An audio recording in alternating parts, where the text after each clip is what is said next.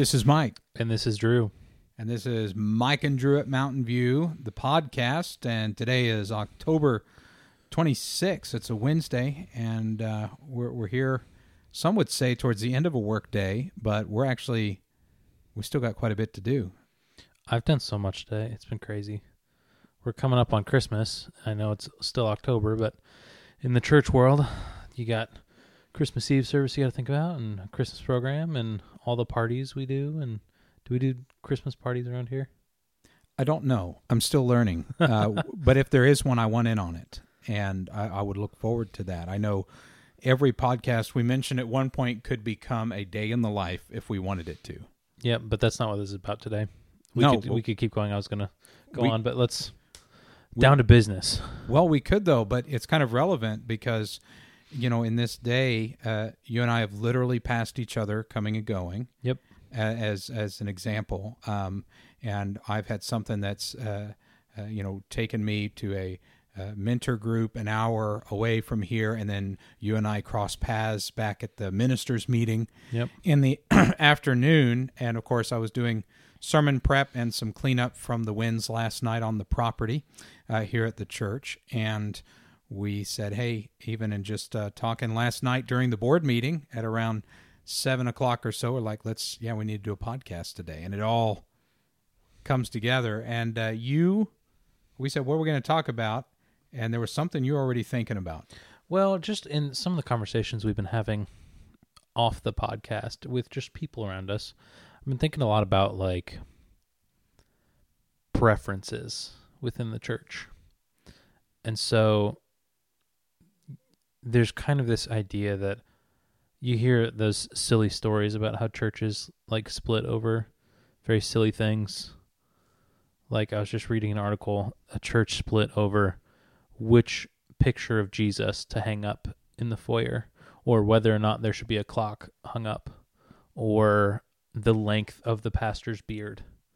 Right. Like people leave churches over these things, and so Yes. And and even here at this church, you know, just to, you know, be completely open, you know, there have been issues within the last decades that involved things and I tried to say uh, ask was there any other reason and I'm being told no, we literally left over this thing. yeah, that's that's very strange to me. When we left churches growing up, we moved around churches a little bit, but it felt like it was always a big deal. Like it wasn't over, Yeah. and it was never a specific thing. It was like, well, this just doesn't like feed our family the way we feel we need to be fed in this season of life, and that was totally fine. We went- we went off to a different church, and it was just as good or better at for us at the time. Well, a- and uh, uh, my experience would be a little different. And of course, in the context of music, that's important because I personally know people who will leave a church if their music shifts from, say, traditional to contemporary.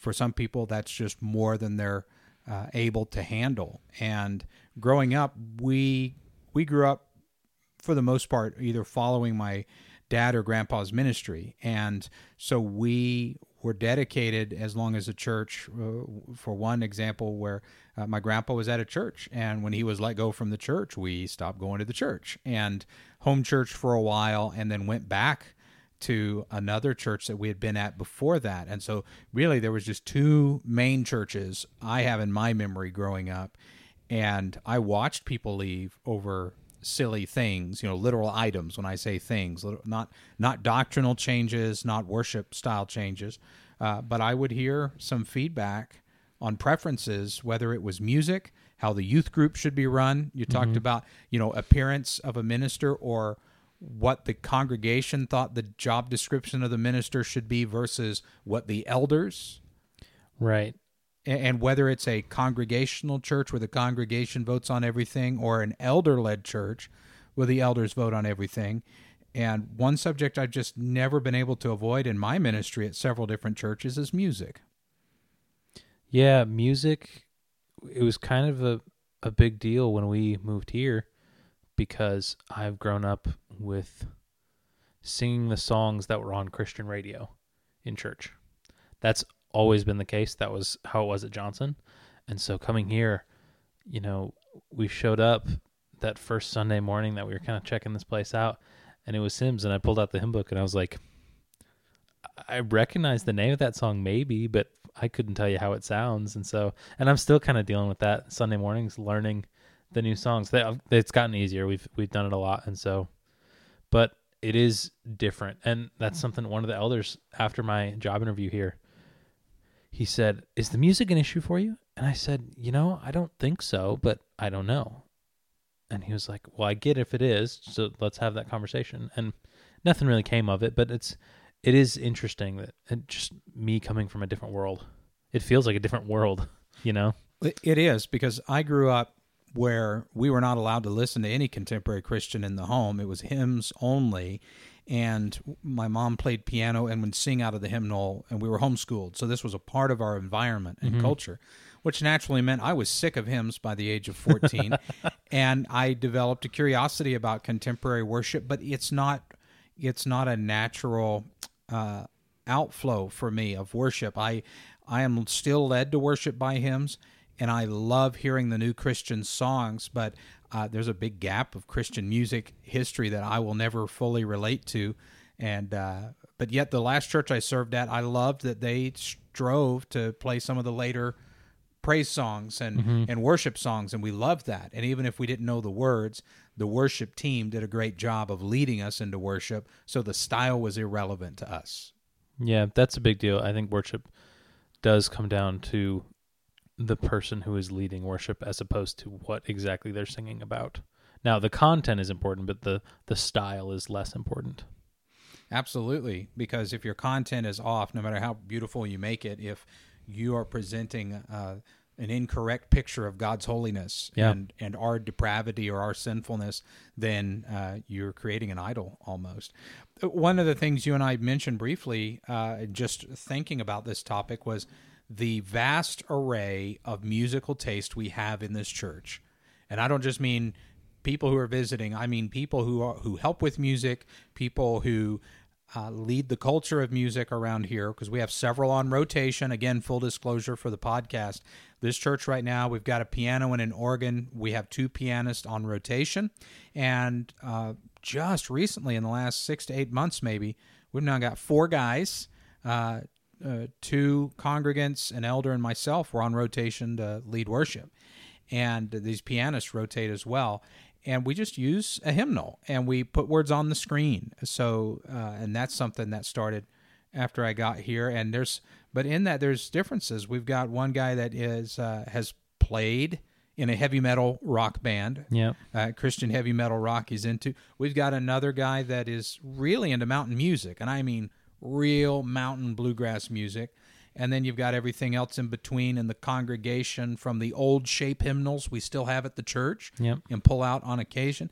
And then we've got your traditional hymnals. And then there's a considerable uh, group that loves the Maranatha style, kind of the you know 70s and 80s type worship music, right, and, right, and everything, and then and then uh, everywhere else, and is what you hear on the radio and the worship songs that are a little more um, fresh and relevant to what's going on in the world now. And uh, right now, we still use hymns, but I'd say we've got a, a lot of preferences in this church. Yeah, and so I, I kind of wanted to bring it to this idea that preferences might be um, guiding the the congregants of a church. I don't know if that's the case in our church, but you see if something changes that like we we made jokes at the beginning, but you know, if if the music did change here, I think there'd be a big possibility that people would leave. Yeah. And so and and you you'd hate to see that, but you also know sometimes there can be more care invested into a style than there is into the content. Right. Yeah. And so I actually I have a verse here. Um so uh, Philippians 2 3 through 5 says, Do nothing out of selfish ambition or vain conceit. Rather, in humility, value others above yourselves, not looking to your own interests, but each of you to the interests of, the, of others. In your relationships with one another, have the same mindset as Christ Jesus. And it goes on to kind of describe what the mindset of Christ Jesus is. But uh, right at the beginning, do nothing out of selfish selfish ambition or vain conceit. So it's not about you. When you come to church, it's not about you.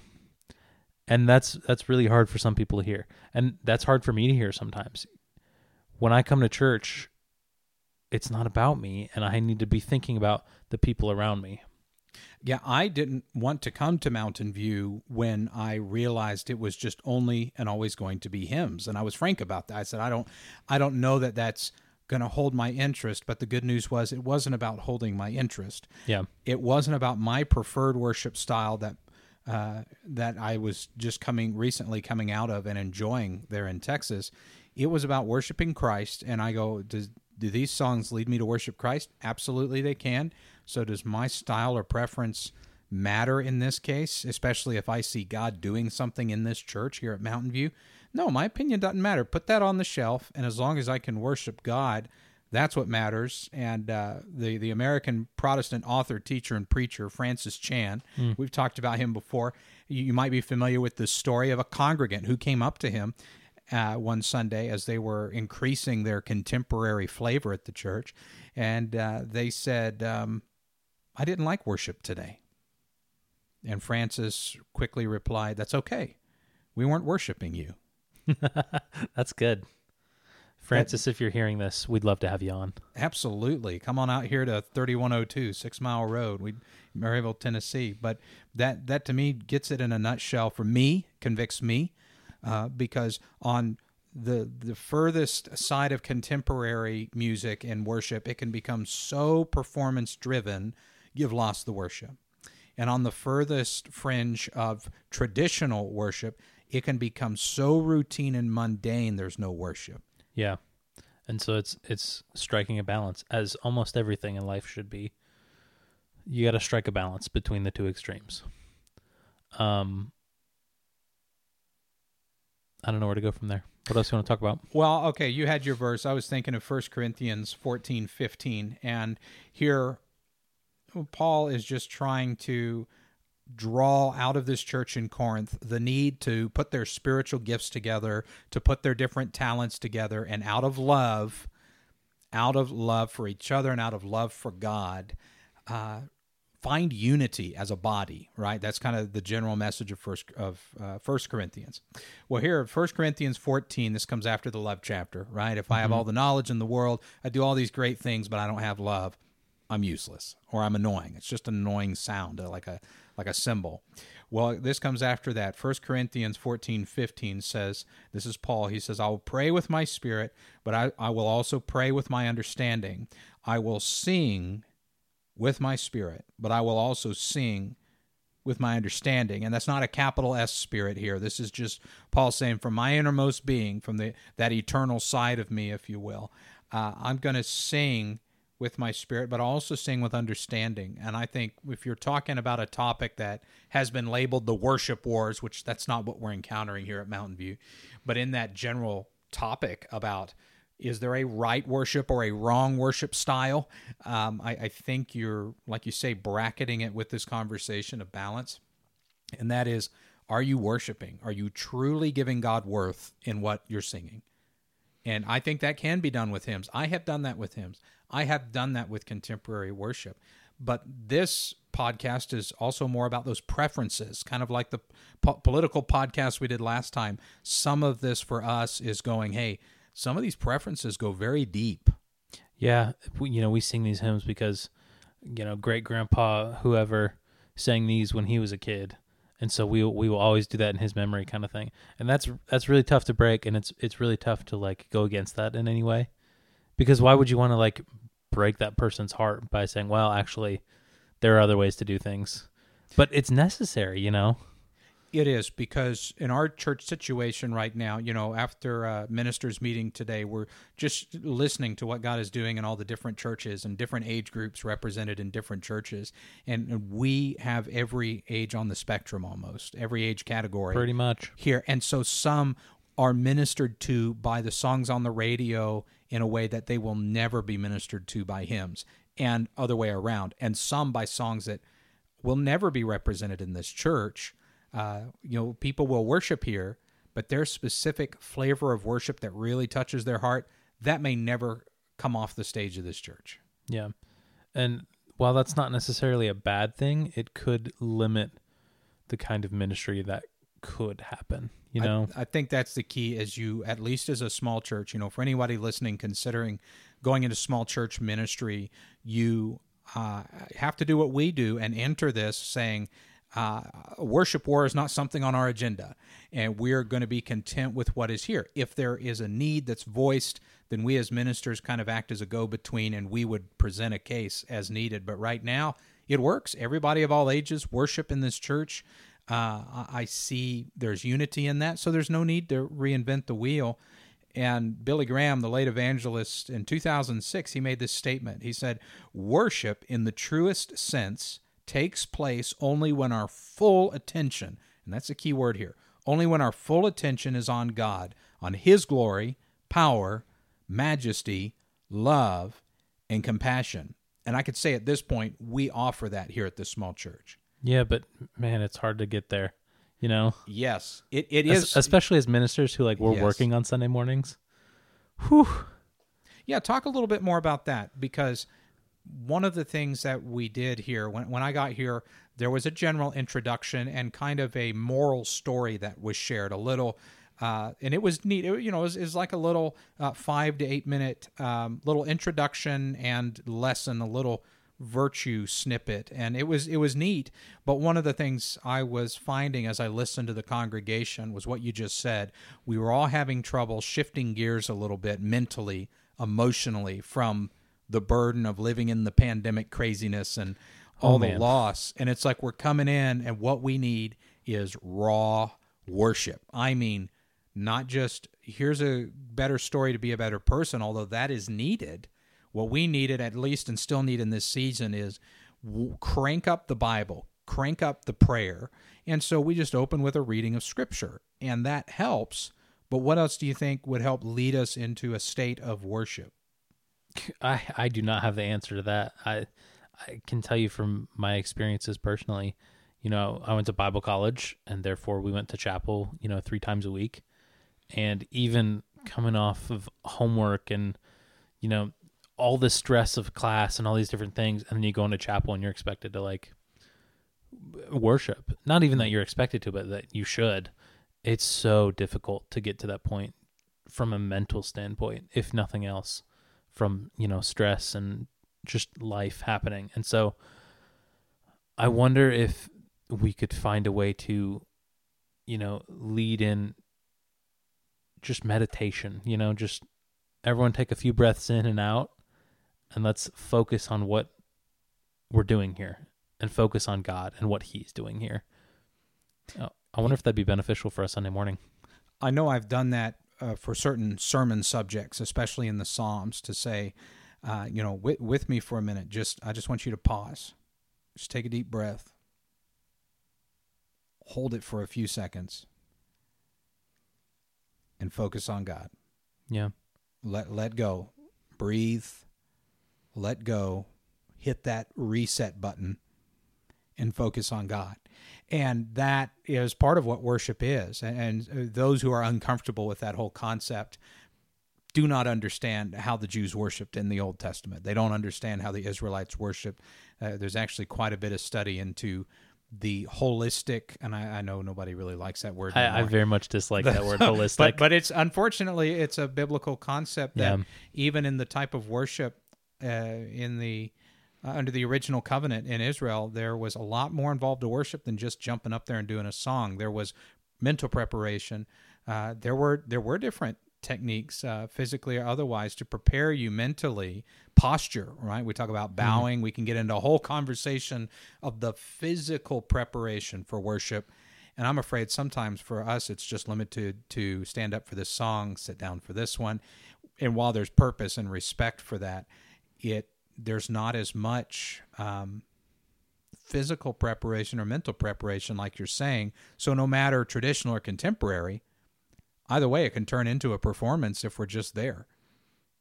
Yeah, and that, I think that's something I, I respect about the Catholic side of our religion is that like they are very physical. There's a lot of pieces to their worship service. You know, you're down on your knees and you stand up and then you put your left foot in, your right foot in, and shake it all about. That's right. That's I, I think I went to that service too. Uh, yeah, was, was that at Cotton Eye Joe? Was that where the worship was? Oh, man. no, it's a wrong place. But you know, it, you you do look at some of these um, other denominations, or even in some cases, I'd say cults that, uh, or, or just wrong religions out there that have it all backwards. And yet, one of the things they might get right is th- they're they are using using everything God has given them, their thought process and emotions. They're investing everything. They're not just there to sing a song, Mm-hmm. you know.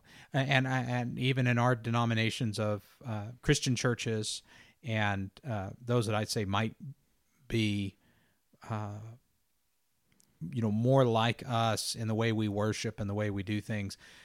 From a traditional or contemporary standpoint, there's a good focus on Christ. There's a healthy focus on the Bible and the Word of God and God's holiness. And even with that, there's varying degrees of lifting hands. Yeah. Uh, there, there's varying degrees of expression. And some churches aren't even comfortable clapping, you know, if there's a song special or something. There's so many different right ways this can be done. I think we need to highlight the word preference, uh, you know, as we come to the end of this podcast to say, uh, we're hoping this will be one that will lead to more discussion uh, from you. And uh, I know we don't have the email set up yet, but that's something that's coming next is to get an email set up for some responses and some feedback. And we might touch on this topic a little later. But you know, again, personally, again, I, I grew up with the hymns, and uh, but I have grown to love every flavor of Christian music. You know, from David Crowder to Casting Crowns and Rich Mullins and uh, Keith Green and all these different types minister to me, and yet uh, sometimes it is frustrating to think there there are some some churches that are just going to get locked down into a groove, a preference, and spiritualize it, and that that's what I'd hate to see. Uh, but we've been blessed here at this church. We get to experiment a little bit sometimes. Yeah. The board says yes a lot more than they say no, and I appreciate that. That is a very good summary of the board meetings. Yeah. I like it. Well, I have a, a verse to close this out unless you have anything else. All right. Um, Hebrews 12, 1 and the first part of verse 2. Therefore, since we are surrounded by such a great cloud of witnesses, let us throw off everything that hinders and the sin that so easily entangles. In other words, let us throw off the preferences that are unnecessary. And let us run with perseverance the race marked out for us, fixing our eyes on Jesus.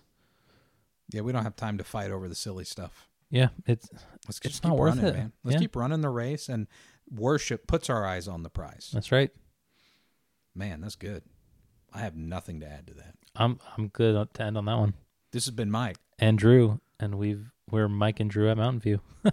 Thanks for listening. Oh, and what? Eat your vegetables. Eat your vegetables.